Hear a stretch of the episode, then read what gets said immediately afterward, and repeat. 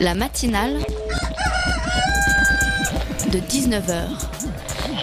Et bah, c'est une émission qui parle de société, de politique, euh, Culture alternative. On va aussi parler de sport, euh, de gens dans la rue. et l'actualité en règle générale. On va peut-être parler des corbeilles à linge pas en osier d'Auvergne. voilà, il y aura, il y aura des invités. Sociologues, des invités chercheurs. Les invités ne diront que des choses intelligentes. Ça va peut-être s'étriper un peu de temps en temps, mais La matinale de 19h, du lundi au jeudi jusqu'à 20h sur Radio Campus Paris. Ce soir, je vais faire un édito un peu particulier qui, je l'espère, sera entendu au-delà des ondes de Radio Campus Paris. J'en appelle à la responsabilité des instances du rugby français. J'en appelle à tous ceux qui aiment ce sport dans leurs âmes, dans leurs tripes et dans leur âme, sur le terrain, dans les tribunes ou devant leur télévision, ceux pour qui ce sport est bien plus qu'un jeu de balle. Le rugby, sport de valeur que j'aime plus que tout, celui pour lequel je me suis découvert une passion, celui pour lequel je me suis plongé dans la boue pour un plaquage auquel je pense encore, celui dans lequel je me suis fait des amis. Et celui pour lequel j'ai passé des nuits à me tordre de douleur, certaines me rongent encore aujourd'hui quand le temps change. J'en appelle à tous les fans de ce sport extraordinaire à ne pas tomber dans la facilité et à ne pas faire le dos rond et surtout ne pas nous faire croire que le dopage n'existe pas, car ceux qui le nient seront responsables de leurs actes et devront y répondre dans quelques années. Demain, Pierre Ballester, journaliste ayant révélé le dopage d'un certain Lance Armstrong, sort un livre, Rugby à charge, une enquête où il évoque le dopage dans le rugby professionnel d'aujourd'hui, mais aussi dans celui des années passées. N'étant pas, professionnel, je ne peux pas dire si tel est le cas ou pas, puis en 86, je n'étais pas là. En revanche, dire qu'il n'y a pas de dopage dans le rugby est une faute grave, car le rugby amateur en paie les conséquences.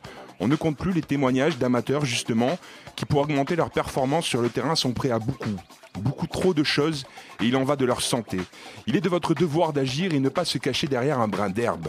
S'il vous plaît, agissez et ne salissez pas ce sport qui fait rêver les grands et les petits. Ne salissez pas ce sport où la valeur est le premier décourage. Construisons ensemble un rugby propre pour que dans 20 ans, nous continuions à dire que le, que le rugby est le plus noble de tous les sports. La matinale de 19h, le magazine de Radio Campus Paris. Il se décrit comme un passionné du monde avec un grand M. À 25 ans, c'est un étudiant en journalisme qui est parti couvrir les combats à Kobané dans le nord de la Syrie. Il sera avec nous dans la première partie de l'émission. Ils ont lancé le mouvement du air band en France, inspiré du air guitar, qui consiste à mimer la gestuelle des musiciens sans instrument. Vous en avez entendu parler à coup sûr. Les air nadettes seront avec nous sur le plateau. Enfin, Maude nous fera le point sur les actualités du monde étudiant, puis Fanny viendra enflammer le plateau en fin d'émission avec les potins du web. Réagissez sur les réseaux sociaux hashtag la matinale de 19h ou sur notre compte Campus Paris. Il est 19h04 et jusqu'à 20h on est en direct pour la matinale. Après quatre mois d'intenses combats, voilà ce qu'il reste de Kobané. Entre les bombardements de l'organisation de l'État islamique, les frappes de la coalition occidentale et les combats de rue menés par les forces kurdes, rien n'a été épargné. Kobané ressemble désormais à une cité fantôme. Les journalistes découvrent Kobané dans le nord de la Syrie après la libération de la ville par les forces kurdes. Pourtant, un étudiant à l'école de journalisme de Bordeaux a décidé de partir vivre au plus près des combats, bien avant l'arrivée massive des médias du monde entier. Mathieu Delmas, bonsoir. Bonsoir. Alors j'ai envie de vous demander pourquoi vous, étudiant en école de journalisme, avez fait le choix de rejoindre ce conflit? Euh, tout d'abord parce que je suis très intéressé euh, par euh, la situation actuelle en Syrie. Et j'ai principalement par ce qui se passe au Kurdistan syrien, donc, qui a été baptisé le Rojava par les unités de protection du peuple, donc les combattants kurdes de Kobané. Qu'est-ce qui vous anime dans ce combat? C'est vrai que tout d'abord, ce qui est intéressant dans le combat des, des Kurdes à Kobané, bon, ça a été appuyé par, euh, par la coalition internationale avec des frappes aériennes.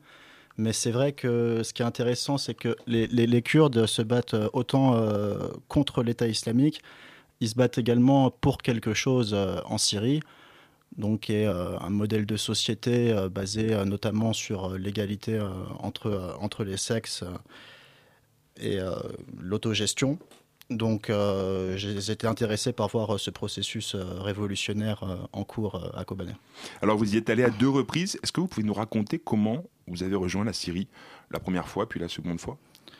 Bon, alors la première fois, c'était un peu particulier puisque euh, je suis allé euh, en Syrie en autostop, donc depuis Bordeaux. Donc ça fait une longue, une longue route.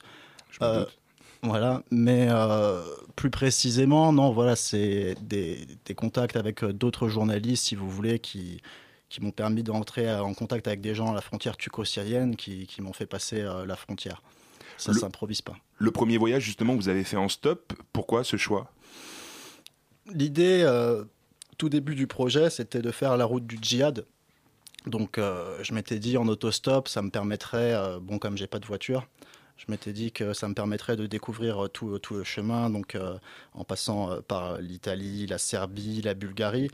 Et je m'étais dit que sur la route du djihad, je pourrais également rencontrer des migrants. Donc c'est dans ce cadre qu'en passant par la Bulgarie, j'ai pu visiter un premier camp de réfugiés à Sofia, où là c'était des réfugiés autant d'Afrique que du Moyen-Orient. Il y avait des, Ivoiriens, des Camerounais, des, Iraniens, Syriens, Irakiens, vraiment des gens de partout qui, affluent par la Bulgarie, euh, qui est aussi une des routes de, l'immigration maintenant en Europe. Et lors de votre second voyage, vous avez utilisé une autre, méthode Oui, alors j'y suis allé en, avion, donc ce qui est relativement plus simple. Et puis finalement, quand on y va en avion, ce qui est intéressant, c'est de voir que finalement, on se pose beaucoup de questions euh, pour savoir finalement comment se fait-il que c'est aussi facile de partir faire le djihad actuellement Mais en avion, vous avez atterri où Voilà, donc j'ai d'abord atterri à Istanbul. Puis d'Istanbul, il suffit de prendre un autre vol jusqu'à euh, Gaziantep ou alors euh, Urfa, qui est à la frontière euh, turco-syrienne, à quelques encablures. Ce qui est intéressant, c'est de voir que depuis Paris, on peut aller à la frontière turco-syrienne pour environ 150 euros, voire moins. Donc dans ces conditions, c'est vraiment très facile d'aller en Syrie et, et pas cher. Voilà. Vous avez raconté dans une interview que vous avez été aidé par les Kurdes pour rentrer euh, à Kobané. Euh, vous les connaissiez de votre premier voyage, ces Kurdes? Non, alors c'est-à-dire que la première fois que je me suis rendu en Syrie, c'était pas au Kurdistan, c'était au nord euh, d'Alep.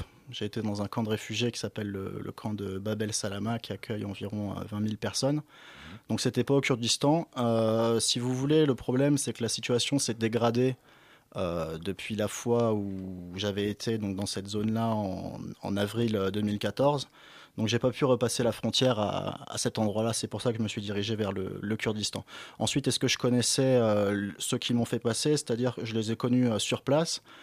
ce qu'il faut savoir, c'est que sans eux, j'aurais pas du tout pu passer la frontière puisqu'il fallait entrer illégalement, puisque les Turcs mmh. avaient fermé le poste frontière qui donne à, à Kobané.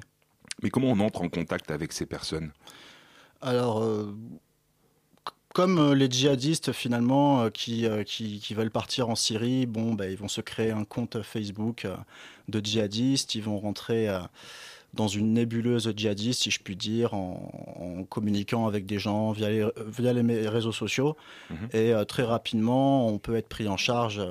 On peut être pris en charge dans le sud de la Turquie pour passer la frontière. Donc moi, j'ai fait la même chose, mais avec les Kurdes. D'accord. Et ils ont accepté facilement que vous les rejoigniez? Bon, tout d'abord, bien sûr, c'est comme dans toute guerre. Donc, quand on vous prend en charge dans une guerre, on vous montre forcément ce qu'on a envie de vous montrer. Donc, euh, bien évidemment, quand on les rencontre, euh, ils veulent savoir pour quels médias est-ce qu'on travaille, qu'est-ce qu'on veut montrer exactement. Il faut quand même réussir à gagner leur confiance. C'est qui, ils? C'est les unités de protection du peuple, euh, YPG. Donc, c'est les combattants de Kobané. Il y a les combattantes femmes, on a beaucoup parlé des combattantes à Kobané. Elles sont rassemblées au sein des YPJ, et euh, les YPG sont les hommes. D'accord. Ils ont eu un intérêt à vous faire rentrer, eux? Leur intérêt, euh, c'est tout simplement qu'on parle d'eux. Hein. J'ai entendu dire qu'il y avait eu un service de communication qui gérait, qui gérait ce genre de choses, c'est ça? Oui, comme dans, comme dans tout conflit. Euh, c'est-à-dire que voilà, en arrivant à Kobané, on m'a on m'a confié donc un interprète qui était kurde iranien, donc il m'a permis de faire mes interviews et et donc les, les traductions. Il faut savoir que pour euh, se promener dans une ville euh, donc en, état de siège euh, comme Kobané pendant que j'y étais, on ne peut pas se balader tout seul, il y a des règles à respecter. Donc quand on, quand on se promène dans la ville, c'est forcément avec des personnes armées pour votre défense. Vous étiez sous protection kurde? Oui. Quelle était la situation quand vous êtes arrivé sur place lors de votre second voyage justement à Kobané? La situation, c'est la situation qu'on peut imaginer après une ville qui a vécu trois mois de siège, donc euh, qui manque euh, de tout, euh, que ce soit au niveau des, médicaments, de l'alimentation. C'était une ville qui avait des allures de, Stalingrad, vraiment une situation de, guérilla urbaine. C'est le côté humanitaire qui vous a intéressé, vous? Ce qui m'a intéressé, c'est donc l'évolution du conflit en Syrie et puis bien sûr la situation humanitaire, bien sûr. Vous êtes resté huit jours à Kobané. comment vous avez travaillé, qu'est-ce que vous avez choisi de relater dans, vos, dans vos articles, puisque vous avez fait des articles, on y mhm. reviendra plus tard, mais qu'est-ce, que, qu'est-ce qui vous a L'idée, ça a été déjà de, montrer euh, le plus proche euh, de la réalité les conditions de vie des gens dans Kobané, puisqu'il faut savoir que contrairement à ce qu'ont maintenu les autorités turques pendant le siège de l'État islamique, euh, les autorités turques ont maintenu qu'il n'y avait pas de civils dans la ville de Kobané, qu'il n'y avait que des combattants. Ce qui est faux, puisque j'ai pu voir de moi-même, donc il y avait entre 1000 et 1500 civils dans la ville de Kobané, donc il manquait de tout. Donc, euh, dans mon reportage, j'ai voulu notamment montrer leurs conditions de vie, euh, les écoles souterraines, les hôpitaux souterrains, et puis tout simplement euh, la, situation dans, une dans, guérilla urbaine comme celle-ci. Donc, comment est-ce que les, gens s'organisent pour les combats, comment on apprévisionne les combattants jusque dans les lignes de front?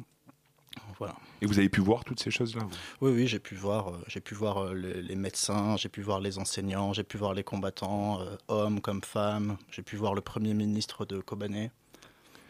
Donc vous avez été protégés, euh, il y a eu un service de communication autour de vous, euh, mais ils vous ont quand même laissé libre dans votre choix éditorial? Alors, euh, libre, ça serait un grand mot. Bien sûr, comme je vous ai dit, ils veulent qu'on, ils nous montrent ce qu'ils veulent nous montrer, mais comme dans tout conflit, encore une fois, hein, c'est comme les journalistes qui ont été embarqués avec l'armée américaine en Irak. Forcément, ils ont vu ce qu'on a voulu leur montrer. Donc euh, il y a des choses que j'ai pas pu voir, comme les prisonniers de l'État islamique. J'ai beaucoup insisté pour essayer de les rencontrer. Euh, c'était impossible, on m'a pas laissé. Et vous avez essayé, euh, par votre propre moyen peut-être, d'y parvenir, de détourner un peu Non, c'est impossible. Trop risqué Il faut savoir qu'il y a, bon, pendant que j'y étais, il y avait un couvre-feu qui faisait qu'on ne pouvait pas sortir avant 9h du matin. Donc il y avait des horaires très stricts pour euh, sortir et puis les programmes de la journée s'organisaient la veille. Donc si j'avais envie euh, d'interviewer le Premier ministre, si j'avais envie de visiter l'école souterraine, il fallait que j'en informe euh, les responsables le jour d'avant pour qu'ils demandent les autorisations. Évidemment, on ne peut pas faire un reportage dans, une ville en état de siège comme on le ferait dans, une ville qui n'est pas en guerre. Alors, ça fait à peu près deux mois que vous êtes rentré maintenant. quelle est la situation sur place aujourd'hui? Bon, donc la, ville a été libérée euh, huit jours après euh, mon départ, donc à la fin janvier. Euh, je ne peux pas décrire la situation sur place tout simplement parce que je n'y suis pas. Mais de vous avez des nouvelles des personnes que, vous avez rencontrées là-bas? Voilà, alors j'ai des nouvelles via les réseaux sociaux et puis via d'autres, via d'autres journalistes qui se sont rendus sur place. les Kurdes ont réussi à reconquérir de nombreux villages autour de la ville de Kobané. Donc ils regagnent du terrain sur l'État islamique. Euh, je sais que l'État islamique a pris euh, plus de 200 chrétiens en otage euh, la semaine dernière. Donc voilà, ce qui est sûr, c'est que la, ville de Kobané, c'était devenu un symbole, mais en gagnant cette bataille, ils n'ont pas gagné la guerre, les Kurdes, c'est certain. Vous vous y intéressez toujours à distance maintenant? Bien sûr.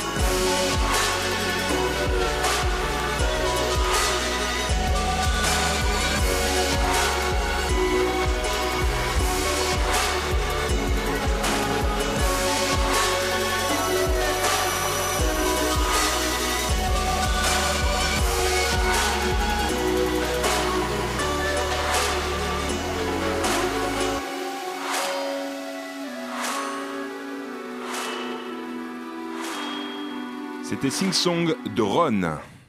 La matinale de 19h du lundi au jeudi jusqu'à 20h sur Radio Campus Paris.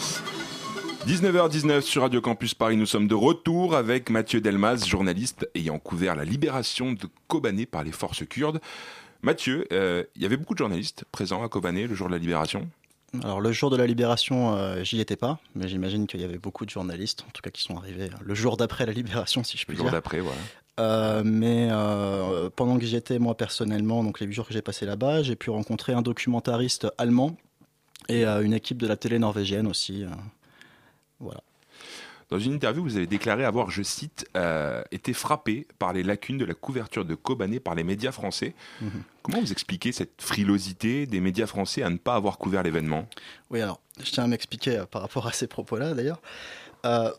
Euh, quand je, me dis frappé par les lacunes des médias français, c'est pas une critique envers mes confrères qui auraient pu se rendre sur place ou qui, qui auraient aimé se rendre sur place, c'est plus une critique envers les rédactions qui, envers les journalistes pigistes euh, comme moi, si vous voulez, ils ne souhaitent pas prendre des sujets à des journalistes pigistes, des sujets qu'ils ne seraient pas prêts à faire faire par leurs propres journalistes.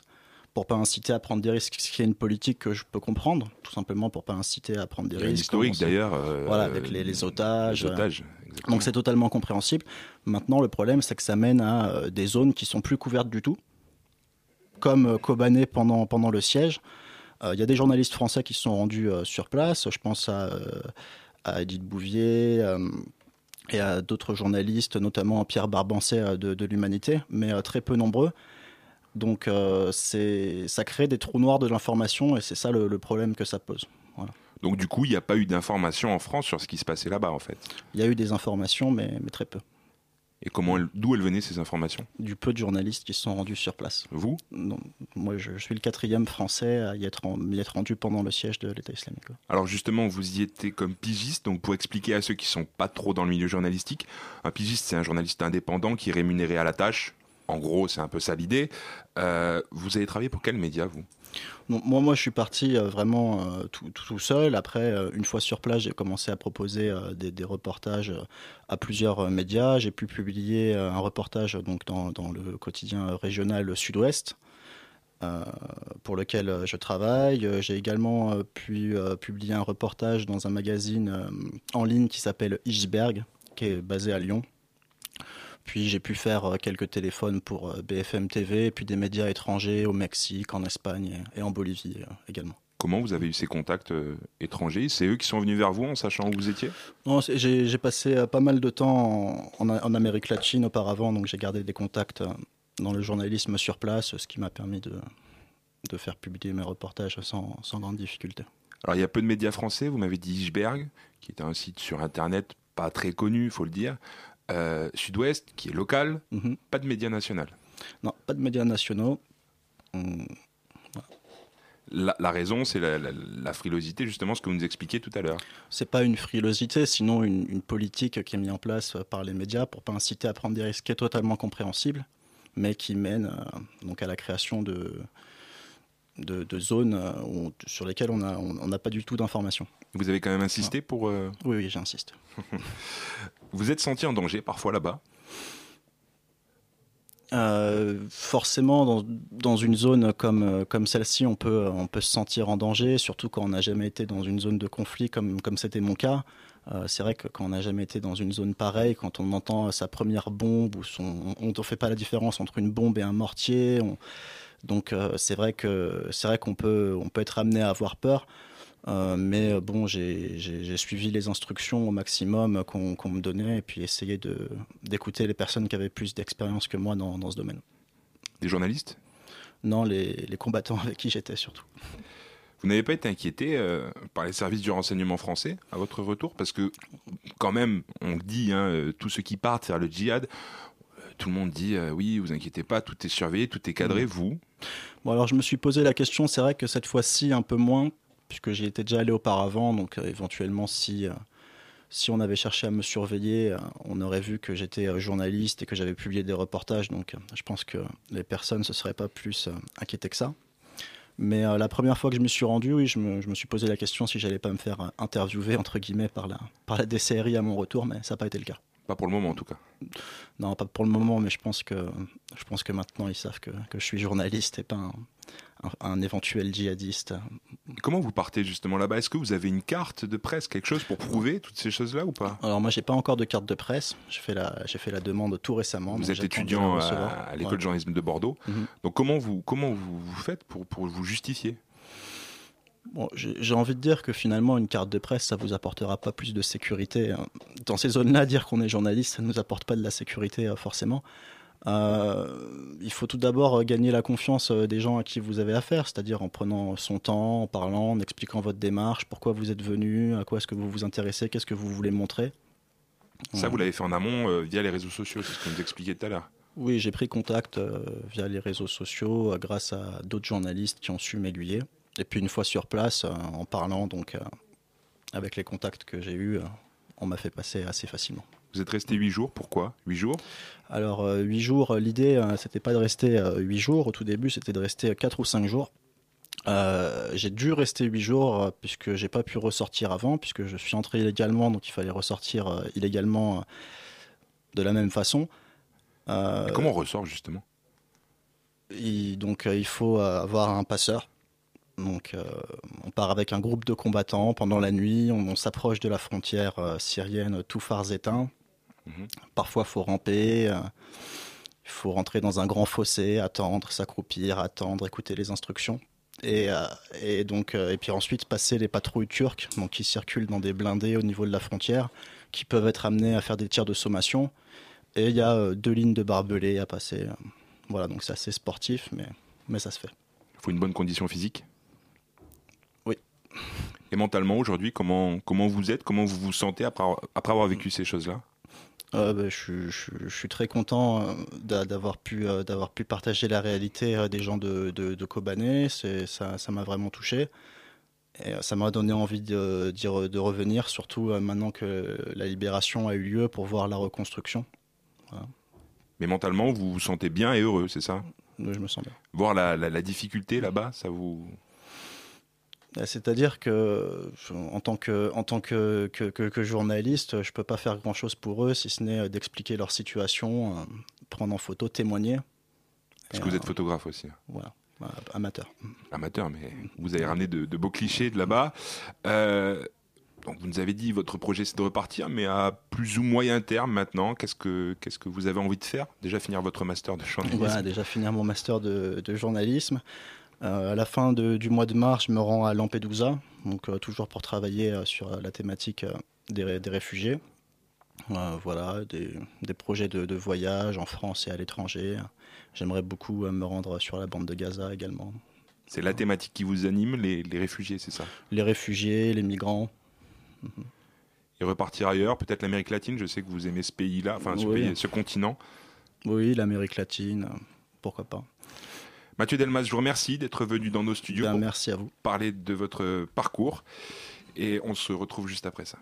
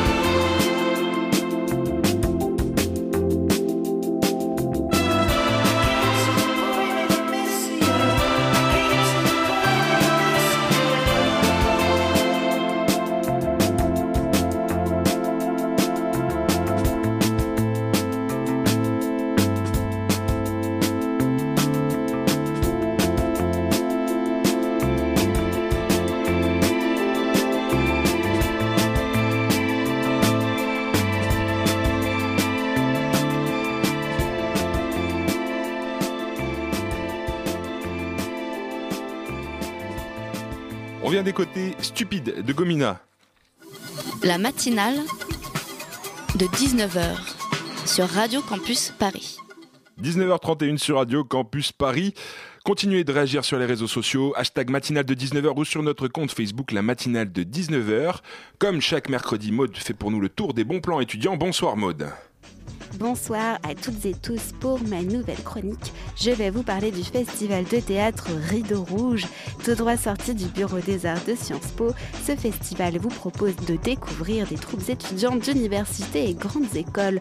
Pour cette nouvelle et 14e édition, ils ont sélectionné pour vous cinq compagnies que sont le Chat Noir, Rhinocéros Dividis, les Kids des Étoiles et le Théâtre du Créteil Soleil. Je vous donne de suite les dates. Le festival se déroule du jeudi 5 mars au samedi 7 au théâtre de la Bastille. Les places sont à réserver sur le site festival toutattaché.com. On passe de suite au programme. Le jeudi 5 mars à 18h, on va découvrir C'est plus loin par arrêt, une création collective mise en scène par Laura Thomasin on continue avec le vendredi 6 mars, aussi à 18h, avec la compagnie Le Chat Noir qui vous présente L'éveil du printemps. On n'est jamais mieux servi et présenté que par soi-même.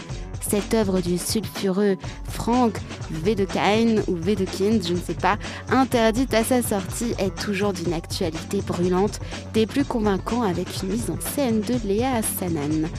Le même soir, vendredi, donc, la soirée continue avec une nouvelle pièce à 21h intitulée This Time is Out of Joint Hamlet Machine Party par la compagnie Rhinocéros de Sciences Po Paris dont nous sommes d'ailleurs partenaires avec un texte d'Einer Müller mis en scène par Jean-Gabriel Vidal-Vendroit. Cette pièce est d'ailleurs déconseillée au moins de 12 ans. On passe au dernier jour le samedi 7 mars. Dès 16h30, la compagnie des Kids des Étoiles vous propose la revanche de Jafar. Vous l'avez compris pour cette pièce de par son titre, mise en scène d'ailleurs par Cécile Paricher, il y aura bien, oui, une lampe magique, un génie Aladdin, vicieux et voleur et séducteur, Jasmine et même un Jafar valeureux, pour une fois peut-être, à voir pour cette pièce qui revisite un de nos Disney qui a marqué nos enfances. En deuxième partie, à 19h, la compagnie Dividis vous propose d'assister à leur pièce intitulée Les Trois Coups d'œil, mise en scène par Stéphane Robinet. L'entrée est libre et la performance dure d'ailleurs 30 minutes. Alors, en quelques mots, cette compagnie d'ailleurs a été créée en 2005, formée de jeunes étudiants déficients des comédiens ville, villeurbanais, pardon, évitant l'écueil possible d'impossible misérabilisme. La compagnie vous propose un spectacle sur le même ton drôle et acidulé qu'à leur habitude. Rencontres amoureuses, études, famille, loisirs, vie professionnelle, tout y passe, autant de thèmes qu'ils abordent, tout en humour et en autodérision. Le festival se termine à 20h15 ce samedi 7 mars avec la pièce intitulée Pulvérisée par le théâtre du Créteil Soleil avec un texte d'Alexandra Badea et une mise en scène collective. Dans cette pièce, la misère humaine fraye avec l'opulence de pays triomphants et le triomphe des nations prend alors un tout autre visage et comme il l'explique et le confirme, Pulvérisé est une pièce à la fois politique, sociale, humaniste et magistralement théâtrale. Notons en plus que la compagnie a reçu le prix de littérature dramatique du Centre national du théâtre. Tout de même, félicitations. Comme vous pouvez, oui, le constater, le Rideau Rouge vous propose des compagnies étudiantes de qualité et de talent. Et attention, pas dans n'importe quel lieu. Je parle du théâtre de la Pastille, qui se situe au 76 rue de la Roquette. Des infos pratiques s'imposent en effet à l'heure où ma chronique arrive à sa fin. Je rappelle les dates 5, 6 et 7 mars, dès jeudi de cette même semaine, et retrouvez toutes les infos et détails et réservations sur leur site festivalrideaurouge.com. Très bonne soirée à toutes et tous. Merci beaucoup Maude. La matinale de 19h. Si je vous dis Gunter Love, euh, Château Brutal, Moche, Pete, Scott, Britt, Jean-Françoise et Emerauds, vous comprenez bien sûr que je parle de l'un des plus gros airbands du monde. Les Hernadettes, forcément, eh bien, les Hernadettes sont sur notre plateau, enfin, ce qu'il en reste, puisque seul Emerauds a pu se libérer. Bonsoir, Emerauds. Eh bien, bonsoir.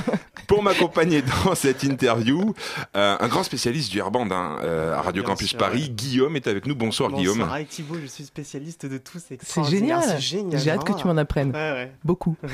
Alors, euh, puisque vous êtes seul ce soir, est-ce que vous pouvez euh, imiter vos compères, histoire un peu de faire genre que le studio est rempli? Euh, salut, c'est Château Brutal. Ça, ça serait pour Château Brutal. Scotch Brit, c'est une, une, petite bimbo. Euh, salut, c'est Scotch Brit. Jean-Françoise, on l'entendrait pas, elle serait sous la table, dépressive. Euh, Gunther Love, il a beaucoup d'énergie. Salut, c'est Gunther Love. Mais je vais pas tous les faire parce que je suis en train de me ridiculiser. On les embrasse très, très, très, très fort. Mais oui, bien sûr. comment sont nées les Hernadettes ah, c'est né d'une d'une d'une blague, si tu veux. Il y a un délire entre potes. Un délire entre potes. Il y a il y a six ans, euh, un petit peu comme quand tu décides de monter un groupe normal. Euh, tu joues de la guitare chez toi et puis au bout d'un moment tu t'emmerdes un petit peu à faire euh, zombie.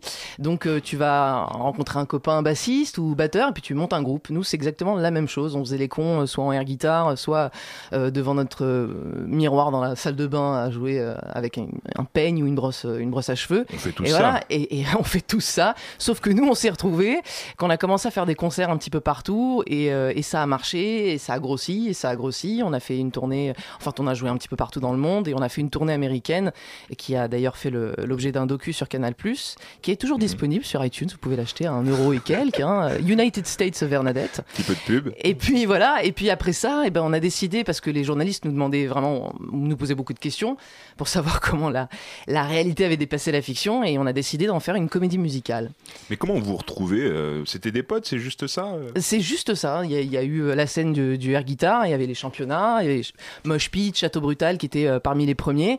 Mais ça, c'est vraiment la préhistoire, quoi, parce que tu fais pas un spectacle avec du air guitar. Vous, jouiez, vous, jouiez, de la guitare avant de, faire ça ou Alors pas? attends, la vraie guitare. Hein. la vraie guitare. On est tous très musicien dans l'âme, si tu veux. Mais par contre, euh, il y en a que deux qui jouent vraiment de la batterie. Les autres sont, sont, assez mauvais avec de vrais instruments entre les mains. Alors vous, Emeralds, vous êtes championne de France et vice-championne du monde en 2010 et euh, championne de France aussi en 2011, c'est ça? Mhm, C'est ça, deux fois championne de France, vice-championne du monde. Euh, bon, moi, je suis obligé de demander ce nom, Hernadette, c'est en référence à qui? Alors, on le dit dans le spectacle, en référence à Bernadette Chirac. Voilà. Pourquoi? bah, Pour rien, pourquoi pas, j'ai envie de te dire. Il y a pas elle est géniale, Bernadette. elle, est un petit peu, si tu veux, ouais, la caution capillaire euh, rock and roll euh, de, ah oui, de, de notre... rock. Ouais, bah ouais. Écoute, t'as vu sa coupe de cheveux j'ai envie de dire, elle nous a beaucoup inspiré. Et vos, et vos surnoms aussi, parce que bah, il les a dit, je, ne sais pas si je vais les répéter, je vais pas réussir. Gunther Lover, Château Brutal. Non, Gunther Love, fais gaffe, fais gaffe, fais gaffe, Mon Dieu, excusez-moi.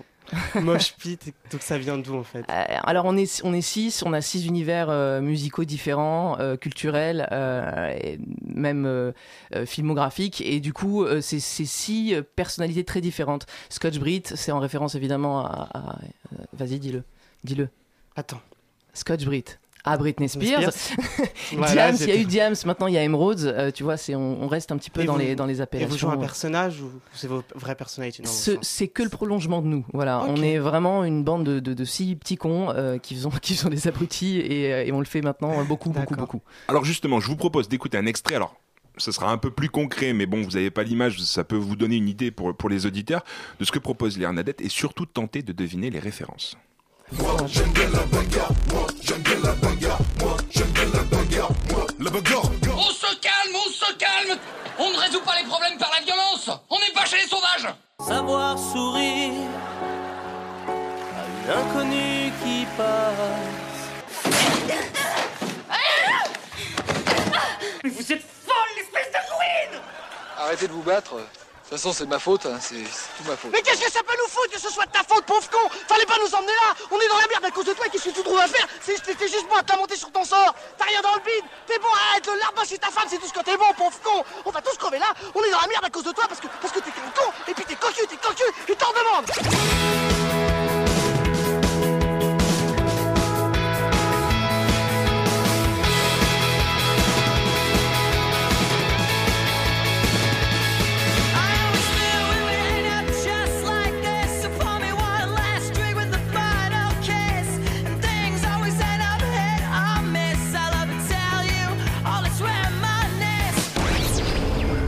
Alors tout ça est bien sûr mimé, hein, c'est l'idée du, Quand même. Du, spectacle. Donc on vient d'écouter un extrait, un extrait. Pour avoir droit à ces extraits euh, que vous utilisez, comment vous faites? Alors comment on fait? On les prend et on les utilise. Gratuitement, parce, que, parce que vous êtes médiatisé, donc vous pouvez pas faire Oui, votre- mais le spectacle est coin, un euh, spectacle vivant. euh, C'est pas, c'est pas une, une, une production audiovisuelle. euh, on- Il n'y a pas de support, si tu veux, euh, vraiment. Non, non, c'est un spectacle vivant, comme il existe des spectacles de travestis. Tu demandes pas à un mec qui se déguise en, en, en Céline Dion euh, si- s'il lui paye. Non, non, c'est les, les salles qui ont des, des- non, qui ont des, euh, des forfaits SACEM, des choses comme ça. Non, non, c'est, c'est, euh, on, se- on se sert tout simplement. C'est un, c'est un spectacle qui rend hommage à 50 50 ans finalement de culture, de, de- de choses cultes, que ce soit dans le cinéma, dans la radio, dans la télé. euh, donc il y a plus Dans la de, musique. plus de- surtout dans la musique. Donc il y a plus de 400 extraits euh, de films. Euh, on va dire qu'il y a 20% de musique. Et comme dans une comédie musicale, euh, parce que c'est une fausse comédie musicale qui se moque des comédies musicales, Alors il y a, vous vous dites, ça danse, ça, ça chante, mais c'est juste pas nos voix. Vous vous dites une euh, musique culte, c'est ça? Musique culte, exactement. C'est- c'est- comédie musicale. C'est fait à base d'extraits cultes, donc c'est une comédie musique culte. Et c'est comme ça que vous définiriez votre spectacle, puisque vous avez gagné en 2014 le euh, Globe de Cristal pour la meilleure comédie musicale. Et oui. Et non, non, on était nommés, je pense pas qu'on ait gagné. On, Ah on a bah, gagné. Moi, j'ai- euh, lu récompensé. Ah ouais, bah, peut-être, on est Récompensé. récompensé. Ça Bah, vous a marqué, hein, ça vous a marqué, ouais. Bah, eh, du tout, il n'y a pas tout. Ça fait six ans qu'on existe. Non, non, mais c'est c'est effectivement une vraie comédie musicale dans la forme. Et, euh, mais sauf que nous, elle est vraiment très très drôle et qu'elle se moque des autres comédies musicales. Et à un moment, Hernadette, ça vous rend pas un peu schizo? Euh, totalement, non, totalement, évidemment. Écoute, tu m'as regardé, je suis, je- j'ai pas l'air net quand même. Non, non, non, je- c'est c'est euh, c'est un, un vrai puits de, de- de culture de faire de, de faire ce qu'on fait. On, on s'est beaucoup amusé à le faire. Le spectacle, il nous a pris euh, à peu près 9 mois d'écriture et 3 mois de mise en scène, de chorégraphie, tout ça. Euh, on, on- on salue Pef aussi, qui est à l'origine de la mise en scène de ce spectacle. Bonsoir. Bonsoir Pef. Bonsoir, Pef. Si tu voilà, nous si écoutes, tu nous bonsoir. écoutes, on sait jamais. On sait jamais. Et puis Lydia de Juniac qui a fait les chorégraphies. En tout cas, s'il écoute pas, il faudra lui dire d'écouter. Ouais, voilà. bien sûr. Podcast, Et comment vous trouvez l'inspiration en fait Il faut une culture immense, je suppose, pour trouver tous ces extraits. Bah, quand on, est, on est tous vraiment fans de musique et euh, on est tous euh, cinéphiles euh, énormément. Donc euh, c'est pas très compliqué. On, on- on- c'est- comme je le disais, c'est des prolongements de nous-mêmes. Donc on va vraiment puiser dans ce qu'on aime, euh, les choses euh, auxquelles on veut rendre hommage et puis aussi les choses dont on a envie de se moquer. Mhm. Moi dans le spectacle, je, change de- je chante du Camini. c'est pas forcément l'artiste que j'écoute le plus. Ouais. Voilà, c'est bon, un, un- un gros mélange, un gratin. Et il évolue justement votre spectacle au gré de vos envies, au gré de l'actualité peut-être même. Alors le spectacle, il a toujours, il fait toujours une heure et quart. Euh, il change de temps en temps. Il y a effectivement des, on injecte des petites répliques cultes euh, avec, euh, je sais pas moi, Nabila qui arrive et qui fait tout, qui fait tout un foin avec son son nom et allô. Donc oui, à un moment, elle va passer dans le spectacle. Il y, a, des choses qui s'imposent à nous, donc on, se sent assez libre de le faire. Mais tout le spectacle reste un vrai truc millimétré, un papier, un papier à musique. Donc on est, on n'a pas le temps d'improviser en fait. Vous vous autorisez tout? La politique, tout ça euh. Pas forcément la politique, on n'est pas vraiment un groupe politique, on est complètement même apolitique. Oui, mais est-ce Euh, que vous vous autorisez d'aller chercher des, des extraits Il peut y en avoir. Si, si c'est euh, si c'est un personnage politique qui dit quelque chose qui nous intéresse, oui, ça va pas forcément avoir une portée politique, je pense pas. Mais, euh, mais ce sera utilisé parce que nous, de toute façon, on détourne. Euh, le principe, c'est ça, c'est de détourner la phrase, de l'utiliser euh, à, à un, à autre but, quoi. C'est tout pour un autre but. Donc, je, enfin, je rappelle, c'est un peu comme une comédie musicale, mais en playback, c'est ça enfin, C'est ça. C'est ça, tout à C'est fait. entièrement ça. Donc, du coup, moi, par exemple, je pourrais vous rejoindre, parce que je sais pas chanter, mais je mime très bien, par exemple. Mais c'est ça aussi le point de départ de ce truc, c'est que c'est quelque chose que tout le monde peut faire. Après, ça fait six ans que, que, que le groupe existe et maintenant trois ans que, que- enfin quatre ans maintenant que le spectacle va exister. Mais euh, à la base, oui, tout le monde peut le faire. Il y a une performance qui est euh, le dubbing et ça, c'est c'est quelque chose qui nous a pris un petit peu de temps en écriture et, et pour le monter.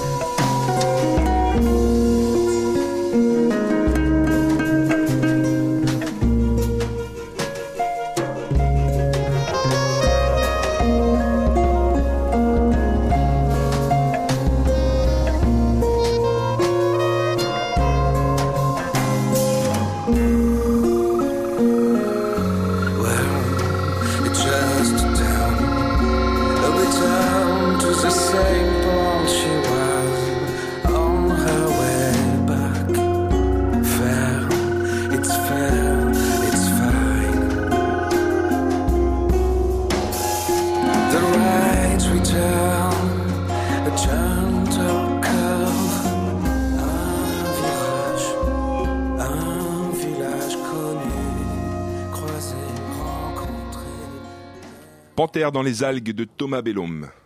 La matinale de 19h du lundi au jeudi jusqu'à 20h sur Radio Campus Paris. On est de retour dans la matinale de 19h, il est 19h48 avec Emerauds, des Hernadette. Oui, oui, oui, oui, je suis là. Et Guillaume. Oui, oui, oui, oui je suis notre là. journaliste. Et puis je tiens à dire qu'on est très très très précis sur le, le timing. hein. Tu, Ah oui, c'est- tu donnes pas les secondes, mais ça m'impressionne. Non mais c'est très c'est 19h48 Thibaut, hein, et c'est 19 très- secondes. Tout, tout est rythmé, c'est extraordinaire. Alors du coup, comment ça se prépare un show d'Hernadette? Parce que c'est vraiment très physique. Vous comptez le nombre de calories que vous avez perdu à la fin ou pas? Euh, je peux pas te dire combien de calories on perd. On est effectivement mouillé au bout de la sixième minute. Donc euh, oui, c'est très, c'est très intense. On a, on a, on a rien entre les mains. euh, Il y a juste un plateau vide et cette bande son. Donc forcément, on transpire beaucoup. Ouais. Et donc du Mm. coup, c'est très millimétré parce que du coup, dès que le playback est lancé, euh, vous On n'a pas le droit à l'erreur, non. Voilà. Non, et non. donc ça laisse pas beaucoup de place à l'improvisation. Euh, non, du tout même, du tout. Mais après, nous, on, on connaît le spectacle très bien et notre plaisir, euh, il est là justement, comme on le connaît par cœur. euh, on, trouve des choses tous les jours et, et c'est, on n'en a jamais marre en fait. hein. Ça fait 4 ans qu'on qu'on le joue et, et on en a toujours pas marre. Et justement, ça nécessite combien de temps de travail, un- un spectacle, un spectacle comme ça? Alors, euh, on va dire trois mois euh, à partir du moment où ça a été écrit, mais le plus long, ça a été l'écriture quand même, parce que parce que c'est fait, euh, comme je le disais, à base de 450 euh, extraits Extraits, de, ouais. de films.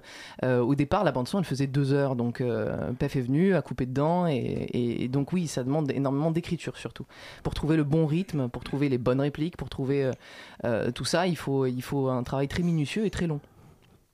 Toujours à moi, oui, pardon. Parce que je me vous étiez lancé. On joue aux cartes, tu ouais, sais, c'est à toi. c'est ça, moi. Donc en fait, donc, votre show, c'est aussi le même principe du dub smash, quand même. On a dû vous le dire. Vous avez parlé tout à l'heure de dubbing d'ailleurs. Ouais, voilà. ouais, et donc, ouais. je rappelle quand même, c'est l'application où on choisit une, une musique et ensuite on, on mime, en fait, on effectue le doublage vidéo avec le mouvement des lèvres. Vous vous sentez pas euh, spolié, trahi Euh, non, non, non, pas du tout, pas Outragé. du tout. Tout- tout le monde- Outragé, enfin, tout ce qui est possible Tout de- le monde le fait, tout le monde l'a fait depuis la nuit des temps. Euh, nous, on en a fait un, un spectacle, c'est pas une application. Oui, et, oui, c'est- ouais. et effectivement, nous, ça nous a fait euh, marrer. euh, on, on a suivi ça de près. On en a même fait un pour la blague, mais, mais pas du tout, euh, pas du tout en Non. danger ni quoi que ce soit. Non, non, non, au contraire. Et justement, vous vous sentez un peu précurseur euh, dans, le, dans le style, en France en tout cas? Bah, on va dire, on va dire que la forme du spectacle et ce qu'on fait sur scène, euh, ça regroupe plein de choses et ça ne s'est jamais vu. La forme est assez nouvelle et ça c'est quelque chose qu'on entend beaucoup de la part du, public parce que c'est un public qui est très jeune comme très vieux. Enfin, il est très très très hétéroclite et c'est vrai que euh, on n'a pas, euh, se sent pas du tout. euh, on, sent qu'on a quelque chose de nouveau avant même de le jouer. Ce spectacle, on savait pas si on allait se prendre des tomates ou pas et finalement ça n'a fait que marcher. Mais c'est vrai que la forme est nouvelle. Oui, la forme indéniablement est nouvelle. Et il y a eu des changements aussi au niveau du groupe, j'ai vu. Enfin, des euh, nouveaux membres ou. euh, Non, non, il y a eu, une- euh, y a- il y a eu une tournée cet été qui s'est fait aussi au Canada. Et il y a eu une version anglaise aussi qui a été montée de ce spectacle. Et ça tourne aussi, à enfin, ça, ça, ça a dû tourner à l'étranger en même temps qu'en France. Et puis aussi, dans l'équipe française, il y a Oui, eu voilà, des. Enfin, dans l'équipe originale, tout simplement. l'original, ouais, il y a c'est eu ça. des, il y a eu des, des, des, des enfants et des grossesses, voilà, et parce que etc. Donc il a fallu des doublures, il a fallu monter une deuxième équipe pour pouvoir gérer euh, Je me dit, souvent a peut-être qui sont peut-être devenus vraiment fous, je sais pas. ou- non, non, non, non, c'est juste qu'il y a eu euh, il y a- le spectacle a tourné à l'étranger et en France, euh, notamment au Canada en même temps qu'Avignon. Mhm. Par exemple, cet été, il fallait ou à Glastonbury, par exemple, qui est un super festoche. On a eu la chance d'y faire trois jours. Et ben, et ben voilà, il fallait, il fallait des doublures. Donc on a, on a formé nos doublures. Et ailleurs dans le monde, ça se faisait, ça se faisait déjà, ce genre de, spectacle? Eh bien non, on, l'a joué, on a eu la chance de jouer au, Fringe, qui est un petit peu l'équivalent du Festival d'Avignon, mais à l'international. Et ça a été très très bien reçu pendant tout un mois. On a eu de très très bonnes critiques. Et tout le monde s'accordait aussi à dire que c'était une forme nouvelle. Voilà, ça c'est euh, un, un spectacle rock and roll et nouveau. Et moi, j'ai entendu parler d'un projet de film, je sais pas si j'ai bien entendu ou pas. Et tu as, tu as- tes oreilles traînent là où il faut. C'est un très bon journaliste. hein. C'est J'ai vraiment ouais, T'es spécialiste de tout. Spécialistes spécialiste de tout en même temps, donc t'écoutes voilà. Bien aux portes. Euh, Voilà. Oui, non, effectivement, il y a, y a un, euh, avec les productions du Trésor, il y, a un, il y a un film qui est en préparation. Euh, Alors comme tous les longs métrages, ça prend énormément de temps. De temps, euh, ouais. Et puis surtout, on est en tournée euh, beaucoup, donc euh, beaucoup de- trouver le temps d'écrire, de trouver les bonnes personnes, c'est- un travail de, de longue haleine. Et mais en tout cas, on est très excités. Et, euh, et J'imagine, oui, ça, ouais. se, ça se fera. Oui. Ça se fera avec PEF peut-être? Euh, on verra. Pour l'instant, on n'en est pas du tout à cette étape-là de se demander avec qui euh, et, comment. Pour l'instant, on en est vraiment euh, encore au stade de l'écriture et, et de, la, de la mise en place. Alors, plus de 50 000 spectateurs sont venus vous acclamer depuis des années. Là, vous entamez une tournée dans toute la France, Toulon, Lyon, Le Havre. Euh, le téléphone sonne. C'est ma mère, je suis désolé. Bonjour à Elle votre maman. écoute? Euh, Je pense, je pense. je Ouais, pense. Donc Toulon, Lyon, Le Havre et le 9 octobre, octobre prochain pardon, au Trianon à Paris pour la dernière. Eh oui, c'est la Euh, dernière. Les places sont déjà en vente d'ailleurs, il faut faire vite. Yes. Après, c'est quoi Euh, Après, écoutez, j'ai envie de vous dire qu'il y aura peut-être un opus 2. Euh, c'est dans les tuyaux, en tout cas, on y pense. Euh, mais là, vraiment, le- la date du 9 octobre, c'est vraiment la dernière. C'est pour dire au revoir à Paris. Ça a commencé ici il y a 4 ans. Et euh, on a joué la première fois, je te disais, on se demandant si on allait prendre des, des tomates. On a fait le tour du monde avec ce spectacle. On est vraiment, vraiment ravis que ça ait duré 4 ans. Euh, la version anglaise durera peut-être un petit peu plus longtemps, év- évidemment. Mais euh, le 9 octobre au Trianon, ouais. Très bien, ben merci beaucoup Emeralds et les Ben, de Hernadettes. rien, Donc avec- le 9 octobre au Trianon et un en tournée dans toute la France. Merci beaucoup. Les dates sont sur hernadette.com. Voilà, c'est la pub très bien faite. Merci Eh oui. beaucoup à toi Guillaume. Mais je t'en prie, c'est avec Merci vous. plaisir. La matinale de 19h sur Radio Campus Paris. 19h53 sur Radio Campus Paris et Fanny nous a rejoint pour faire le point sur les derniers potins du web. Bonsoir Fanny. Salut, ça va? Ben, très bien et toi? Bah écoute, ça va très bien. Donc le ce qu'il s'est passé sur le web que vous pourriez replacer lors d'un dîner très très chiant de la semaine. Donc voilà, hein, c'est la chronique qui a le titre le plus long de l'univers. Comme chaque semaine, je vous rappelle le principe. Vous êtes coincé à un rendez-vous Tinder avec un mec dégueulasse. En plus, il est chiant. Oui? Qu'est-ce qu'il y a? Ça Non, te non, parle? non, Ça te parle? Un- Pas moi spécialement, mais vas-y, continue Fanny. Bon, Fanny. pardon, alors si vous permettez, je, je- je continue. Donc voilà, le mec est dégueulasse, il a beaucoup moins de conversations que nous autour de cette table. Et donc vous ne savez pas quoi dire, et bien heureusement, Internet regorge de, de magnifiques anecdotes ab- absolument passionnantes dont je vais vous faire part maintenant. Alors vous pourriez d'abord commencer la conversation par le bruit sourd du corps de Madonna hein, qui tombe sur la scène des Brit Awards. Mais bon, ça on en a déjà parlé, parlé. Ça a vous pas allez mal vite vous essouffler. oui. Oh, voilà, tout à fait. Ensuite, vous pourriez relancer le débat sur la robe. La robe. hein, Est-elle bleue Est-elle noire Est-elle dorée à pois rose Est-elle blanche Tachetée de petites touches dont s'en tape On ne sait pas. Oui. Elle est verte, nous dit. Attends, moi je la vois blanche et dorée, mais bref. Moi aussi, je la vois on va pas relancer le débat. Euh, et si par malheur donc votre inter- interlocuteur commence lui aussi à s'emballer et à relancer ce fameux débat, stop Vous l'arrêtez net, déjà qu'il est moche, il manquerait plus qu'il ait le droit de s'exprimer. Non mais faut arrêter de déconner au bout d'un moment. Donc le débat est clos, hein. le fabricant a tranché, la robe est bleue et noire, mais ça a quand même donné lieu à des, à des hashtags, hein. ça a affolé le, le web et Twitter normalement, euh, notamment, pardon. Donc il y a eu le, tweet, le, le hashtag Dressgate 2015 hein, qui fait référence au Watergate, hein, le- la fameuse histoire Le nationale des. États-Unis. Voilà, donc la comparaison est quand même euh, justifiée, je trouve. Oui, Watergate, oui. l'histoire de la robe, c'est voilà. Et en. France, on a d'autres références culturelles. Euh, le hashtag qui est sorti, c'est hashtag 50 nuances de robe. Voilà, merci, au revoir. Et donc l'après-gardiste de la semaine, hein, c'est Daniel Howland, hein, comme, comme François, bonsoir François, euh, qui est donc un Texan de 24 ans, qui s'est fait tatouer sur son gros mollet dégueulasse euh, la robe, la fameuse robe, et c'est un collègue qui lui a dessiné en, en 20 minutes, et ça se voit, hein, il s'en vante, mais il n'y a pas de quoi. Et du coup, c'est une image, une photo très virale qui a fait le tour du web, donc allez la voir, tapez Daniel Hollande tatouage robe, c'est horrible, bien, voilà, je continue. Ensuite, le bon plan embauche de la semaine, c'est Pôle emploi. Un Pôle emploi qui pense à vous, hein, chômeur, et qui a publié une annonce. Nous sommes une grande maison de production de films X, nous recherchons des personnes très sérieuses et indépendantes pour faire postulé. de la star porno. Moi aussi, écoute, on est bah en voilà, concurrence, donc merci de te calmer, j'ai besoin de travail. C'est donc le moment pour tous ceux qui rêvent de devenir une star. Donc ça, c'est dans l'annonce. Euh, et donc c'est bien, ça a été classé dans la catégorie art dramatique. Tu m'étonnes. Deux points positifs tout de même avec cette annonce, c'est que les débutants sont acceptés. Hein, c'est quand même assez difficile une fois que tu sors de stage de trouver un taf Ouais. sans expérience, donc c'est plutôt bien. vrai. Et en plus, c'est un CDI. Donc En inutile plus de faire la fine bouche, c'est bon, vous, vous acceptez, c'est un CDI. La fine bouche. la fine bouche, bien joué. Cette chronique est, est bien mal écrite. hein, je fais tout de même des efforts. Non, non, justement, elle est très très bien écrite. Merci. Ensuite, C'est faux, mais bon, tout à fait, c'est fin, c'est le mot, et, et subtil, ouais, c'est- tout ce qu'il faut, tout ce qu'on aime. Ensuite, la triste vérité de la semaine, euh, c'est cette, euh, cette photo hein, d'une d'une belette euh, sur le dos d'un pivert. Voilà, vous, vous l'avez tous vu. Non, vous n'avez pas vu mais. Tu l'as vu, voilà. J'ai vu, mais j'y crois pas. Mais Donc on, là, si, apparemment, donc c'est une, vraie photo donc, qui est devenue un, un mème hein, qui a déchaîné les passions artistiques sur Internet. Donc on a vu Poutine sur le dos d'un pivert, on a vu Miley Cyrus sur le dos d'un pivert, on a vu Madonna euh, sur le dos d'un pivert. Attention à ne pas euh, tomber tout de même, Madonna. Euh, et donc on doit cette photo, apparemment c'est pas une connerie, un photographe britannique qui s'appelle Martin Lemay et qui, qui nous raconte la triste vérité donc, de cette histoire. Il était dans la nature avec sa meuf et là une belette a attaqué un pivert, elle a essayé de le bouffer, du coup il s'est échappé, du coup elle lui a sauté sur le dos et du coup après le pivert l'a éjecté et la belette est tombée et morte. Donc en fait cette photo n'est pas du tout mignonne. Je ne vois pas pourquoi on en parle. Bien. triste. Oui, tout à fait triste. Ensuite, l'appli euh, géniale hein, quand même de, de cette semaine, l'appli passionnante, c'est Twirls. Alors Twirls, c'est le mélange de tout et de world, donc de monde. Et en fait, ça permet de vous géolocaliser et de vous connecter avec quelqu'un quelque part dans le monde qui fait exactement la même chose que vous à un moment donné. Donc voilà, il suffit de prendre en photo l'activité que vous faites. Par exemple, vous prenez un café, toilette, tout fonctionne. Ah, tout fonctionne. Donc la fonctionne. matinale aussi. Voilà, matinale, radio par exemple, parce que ça, ça ne marche qu'en anglais. Donc la matinale, excuse-moi, t'es un petit peu ambitieux, t'as te calmer.